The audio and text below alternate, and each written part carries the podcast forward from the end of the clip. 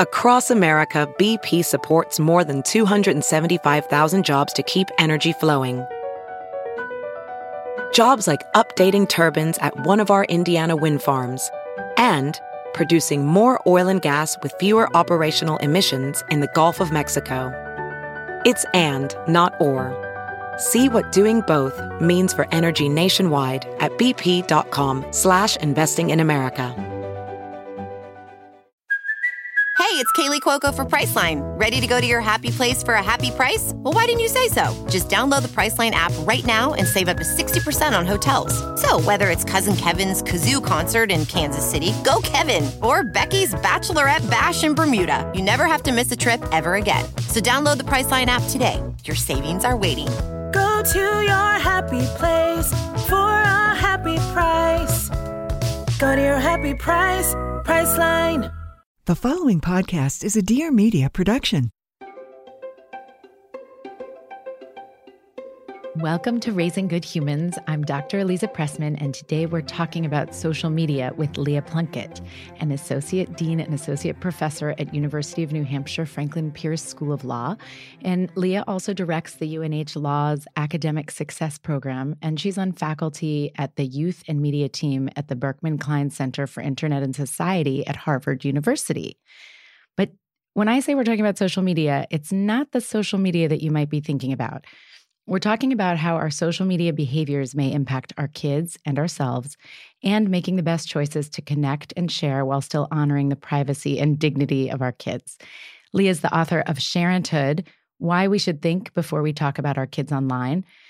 So, Leah, what do you see as the best guideline? Look, I'm jumping in without even saying hi. Hello. Hello. Please, let's jump in. Go for it.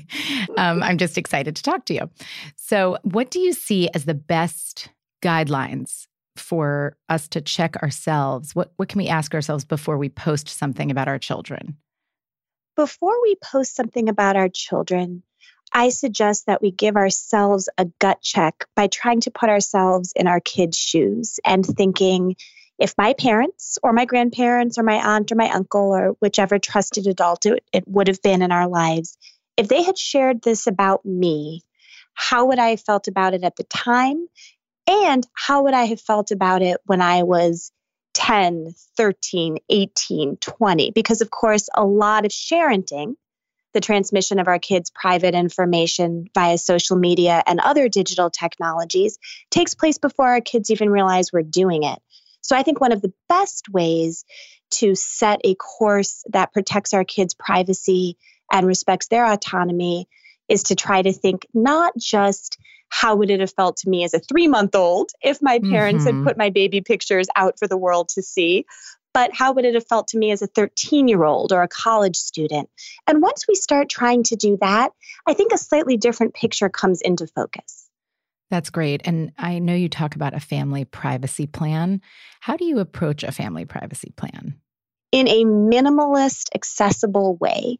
I think mm-hmm. that if you think you have to sit down and write five pages or even a page, you probably aren't going to get there because let's face it, busy families, and I include my own in this, mm. just are trying to make sure that there's food on the table and relatively clean clothing. If you're like me and you spill coffee on yourself on the way to work, then that might be hard even for the parents. But I encourage families to take stock and whether it's on a post it note or just in their minds, think about what are the key values in our home and how can we implement them with respect to digital technology. So, to give a concrete example, you might say, in our home, we really value childhood and adolescence as protected spaces to play. And that means making mischief, even making a few mistakes, and growing up better and wiser for having made them. So those values might then again operationalized in plan format for we as parents will not post anything online that talks about our kids somehow messing up because we Mhm. want to give them the privacy, the space and the freedom to do that without either the world knowing about it or it being tracked for posterity for it to come back and bite them later. And even if that is your value, which is it's a wonderful example, helping keep that message very authentic because you as a parent actually believe what you're saying which is that those mistakes are totally part of childhood and learning. And if you are ridiculing them for it publicly you're basically saying I, I didn't really mean that. I don't actually support mistakes and learning exactly and one of the responses i sometimes get when i say that is well leah if it's so normal what's the harm with sharing it and my response to that is I don't think it's really yours as a parent to share. Now, of course, we as parents or grandparents or guardians or whomever is, mm-hmm. is raising kids, we all need commiseration and connection and guidance. So I'm certainly not saying don't pick up the phone and call your best friend, don't write a text to your mom, don't ask your pediatrician. What I am saying is that it is not ultimately about prioritizing connection and commiseration if you go on a Facebook rant.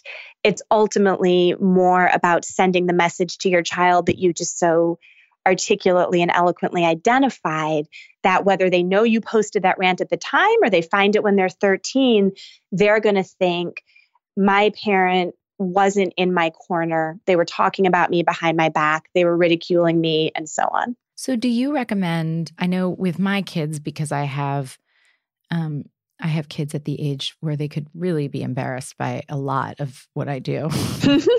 um, so, my ten-year-old and thirteen-year-old. Mm, um, yes. If I on my private social media want to post something that is sharing with friends something that they're doing or just a check-in, I have to check with them to make sure that it's okay with them but it's still out there, even though it's private. So I worry that um, I personally, no matter how much I think about this or talk about this, privacy policy issues are just very overwhelming to keep up with. And there's so much to read. I often don't really n- know what it is that I'm putting out there, even when I think I'm protecting my kids and honoring their privacy and checking with them.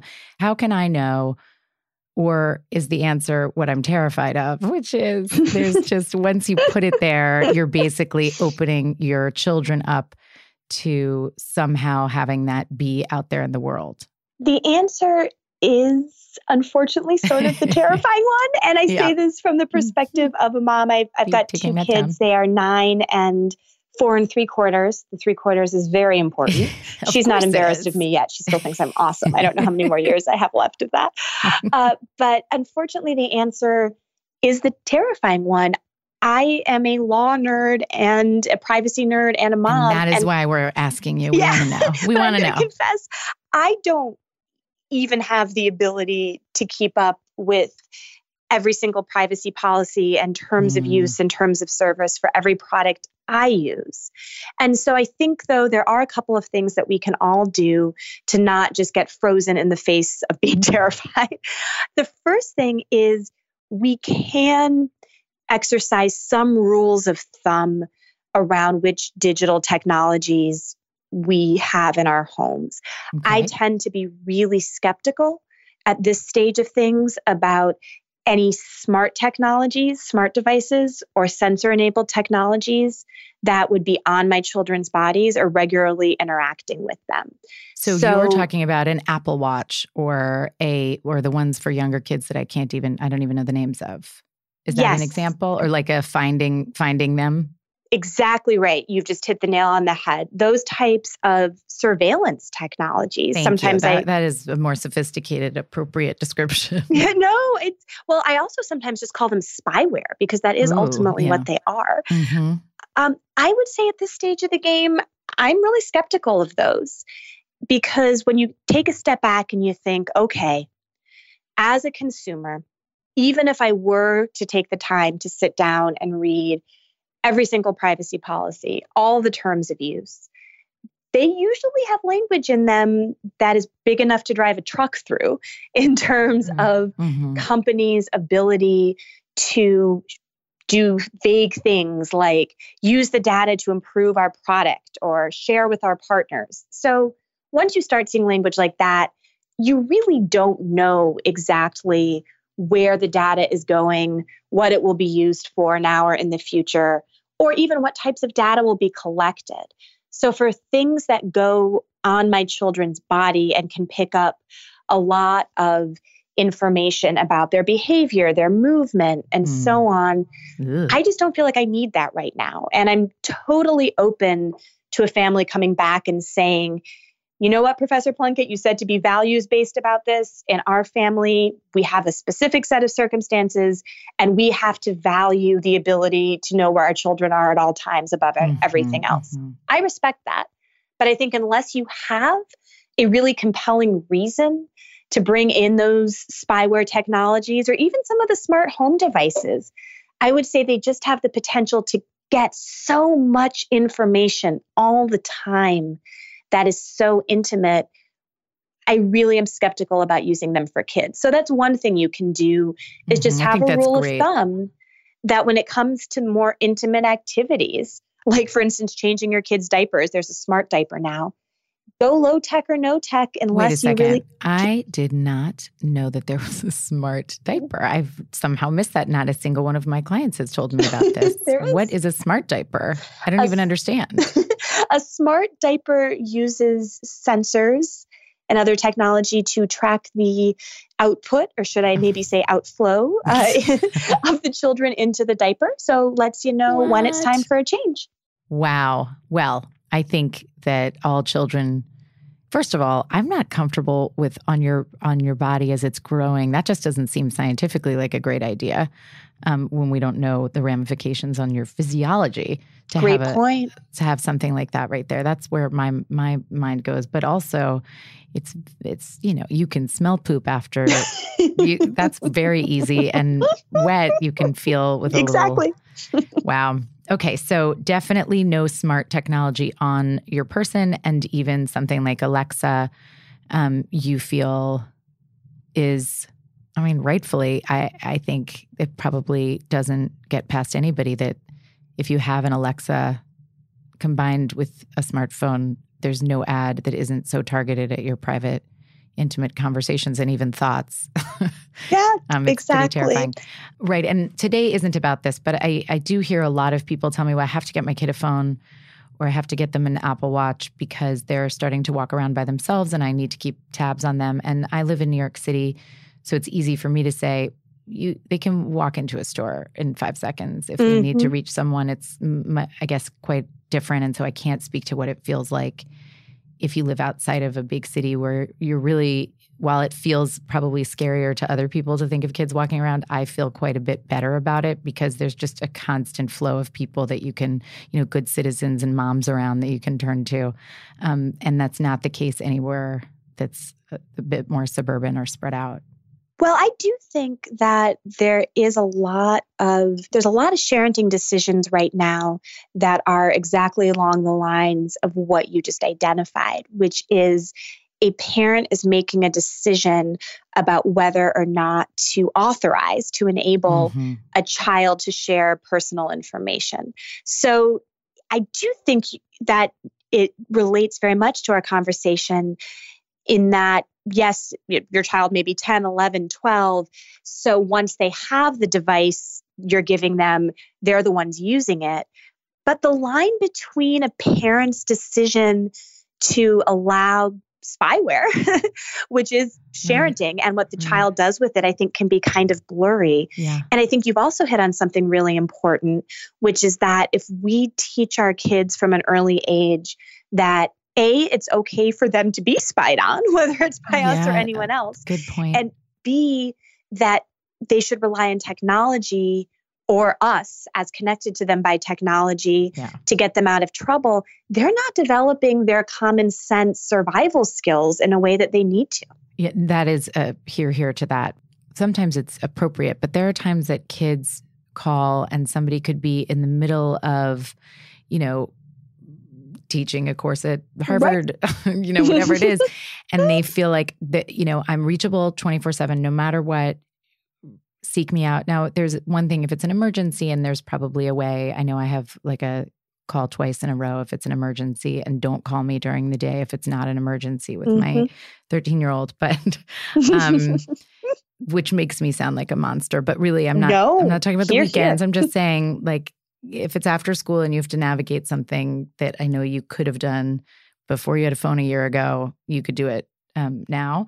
But it's also because of exactly what you said. We have kids going to college now who aren't picking their coursework out without calling their parents. And so some of it's not even a safety thing. It's really, um, it feels like a safety thing, but it's really just about being able to move a little bit appropriately further away from the nest and see that you can survive and come home. Um, and I think it's just as the world gets more and more of a handle on spyware, it feels safer to be able to spy on our kids at all times. Um, so, and it's also, they're probably better at this than we are. So, if people are spying on their kids for the purposes of making sure they're not getting into trouble, it's probably an, in advance a guaranteed fail.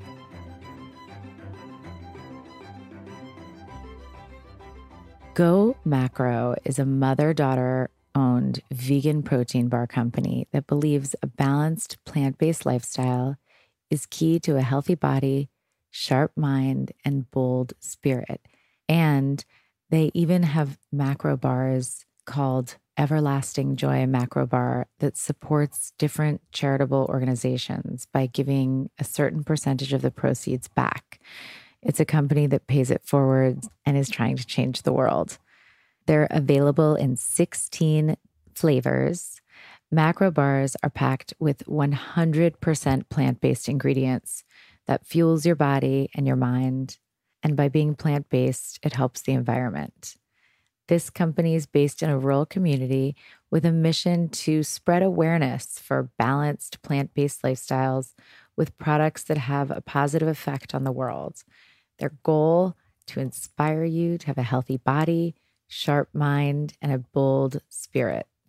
And they're great mini snacks and regular sized snack bars if you want to throw them in your bag on the go and have something for your kids.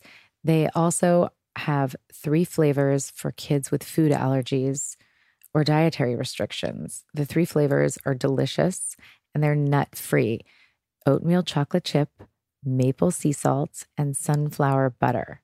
Also, the ingredients are certified organic, vegan, gluten free, kosher, non GMO, clean, raw, and soy free. This is something you can trust and tastes awesome. So, if you want to try these bars out, you can actually get 30% off plus free shipping for a limited time when you put the promo code HUMANS in at checkout. Go to www.gomacro.com and don't forget to put the promo code HUMANS in at checkout for 30% off plus free shipping for a limited time. Hey guys, I'm Whitney Port, and this is With Wit. A lot of you may know me from reality TV, and the reality is a lot's happened since the hills. With Wit is dedicated to having real, raw, and occasionally ridiculous conversations with the people who have had a profound impact on me. Because on With Wit, very little is off limits. Subscribe so you don't miss any of the amazing conversations to come. New episodes of With Wit are available every Tuesday on all platforms. So, what about so let's say your, your child has a phone, but it's before they're allowed to have social media because their age isn't appropriate for whatever the app is, but you have social media and you're putting them on it. What I think I'm hearing is that at that point, you're making the same choice that you're telling your kids they're going to have to make, which is if you don't want it to be published in the New York Times, and you don't think it's appropriate, which I don't want my kids even just smiling and looking out into the world being published in the New York Times. So um, I'm going to have to rethink my life. But um, but that that it, it you really do need to think twice about whether you want the information of, of their face featured on your private social media. That is right, because even with social media settings set to private, there are a couple of big ways that privacy invasions can still happen. The first is that someone could always screenshot something and reshare it. Hopefully, in your private network, no one would, but mm-hmm. private networks can get pretty big. So you don't know exactly who's there. Sure, especially with adolescents. Yes. I mean, adults certainly have a little bit more of a handle on their private. Although you're right, that's who am I kidding? I think some people don't know everybody um, that they're sharing these things with. So that's one issue is the screenshotting. And what else is is and part another of that? big issue is that we seem to get constant revelations of what has been going on behind the scenes of big tech these days. So, uh, Mhm. you know, to go back to the New York Times, actually, big story there this fall about how pictures from social media accounts, including pictures that parents had posted of kids, some of them as young as toddlers, had been used to train what the New York Times called bleeding edge surveillance technologies, facial recognition technologies. And that had been happening back in the early 2000s, was only revealed recently. And actually, interesting lawyerly footnote there's a very intense biometric privacy law in Illinois, I think it is one of the Midwestern states, where Facebook actually had to pay out a settlement recently just because of that biometric data law. But Oh, that's just God. one example of many of all the ways in which you need to remember that your privacy settings on your social media are about which other human viewers you're allowing in or think you're allowing in.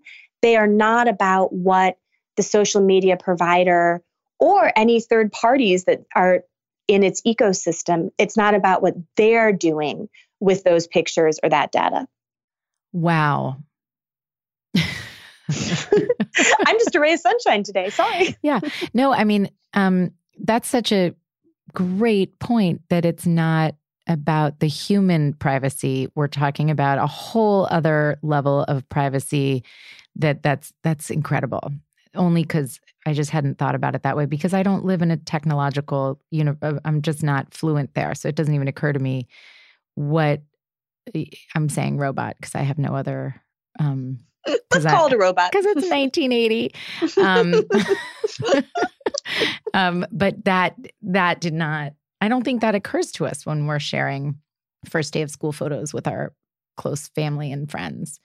Um, but but you're right, it's out there. So on that note, what are the most egregious social media apps? Because I will tell you that I am floored by how many people are, are saying they don't want their kid. This makes me sound judgmental, which is so not where I want to be work wise or as a human being, but I am admittedly floored at how much um, TikTok. So um, TikTok. So I have a lot of um, I know a lot of people who are forbidding their kids to use Instagram and Snapchat for until they're 13 or up because it's you know there's a permission thing that you have to check and they feel like that's a good excuse but they're all letting their kids not all that's ridiculous but a lot of people are letting their kids use TikTok way earlier because it's fun and it seems interactive. Even if they're not posting the TikToks what are the privacy levels of even downloading the app on your phone and practicing the dances There is a version of TikTok, as I understand it, for kids under 13 where they can create videos but not post them. That's right. But And I wonder what only- the privacy, I guess that's the one that concerns me where we just don't know when we're not reading through all those privacy documents what that really means. We don't. That's absolutely right. I think one place to start for parents, Mhm. uh, Common Sense Media, which I think is great as a trust point for giving parents yeah. advice about digital life. They have a great parent's guide to TikTok. I will confess, I have not looked at all of the privacy policies in terms of service on the TikTok for kids. I just don't let I my accept use it. um, but I will. I, I'm happy to say, as a very general rule of thumb, that unless a kid-facing version of an app really prominently and unequivocally states something to the effect we are not using anything from your kids for any sort of marketing, advertising, data analytics, or any other activity, then I think we should be assuming that there's a potential or the reality that the company is extracting information behind the scenes and aggregating it, possibly resharing it. And I have yet to see a version of any kid facing platform, you know, YouTube Kids, for instance. I have yet to see a kid facing version of a popular social media or other digital service that really makes the kind of short, sweet, unconditional lockdown privacy pledge that I would want to see as a parent. Well, that's, you know, something to think about. That's a lot to think about. Um, so, do you personally, and please, if you don't want to answer this, by all means, but I'll ask anyway. Do you personally have social media accounts? I do. Mm-hmm. So, this book that I wrote and these conversations that I love having really come from a place of not that I have all the answers, but actually I have a ton of questions and maybe we could all figure them out together. Mm-hmm. So I have Instagram, which I barely use. I'm bad. Um, I have Twitter, which I use for work, mm-hmm. LinkedIn, mm-hmm. which I use for work. I have Facebook pages for different professional things. I do have a personal Facebook page. It does have some pictures of my kids on it, very, very few. Mm-hmm. I think maybe one in the past year that has my son. We did more when our kids were younger. Mm. And part of what this book grew out of was it's like eagle arms in yoga, right? Where one arm right. wraps around the other. So I was having this professional immersion mm-hmm. in legal research and writing around digital privacy laws and kids. And I was then getting onto my Facebook and maybe posting a really cute picture of my daughter in an Obama onesie right. to give a real example. Right. And it was adorable and I loved the likes. But I was having this slightly spidey sense of she's only like two or whenever it was, maybe one. Um, you know, why am I doing this? Who's seeing it? So I do have a personal Facebook page, but it, it's very minimalist on the sharenting front. Interestingly, my nine-year-old wishes I would share more that because he's a, he's aware that his friends are featured more on their parents' social media. so he thinks I'm a little uptight. That's interesting. he'll he'll probably be so excited in a few more years. I so. I tell him that. He's skeptical.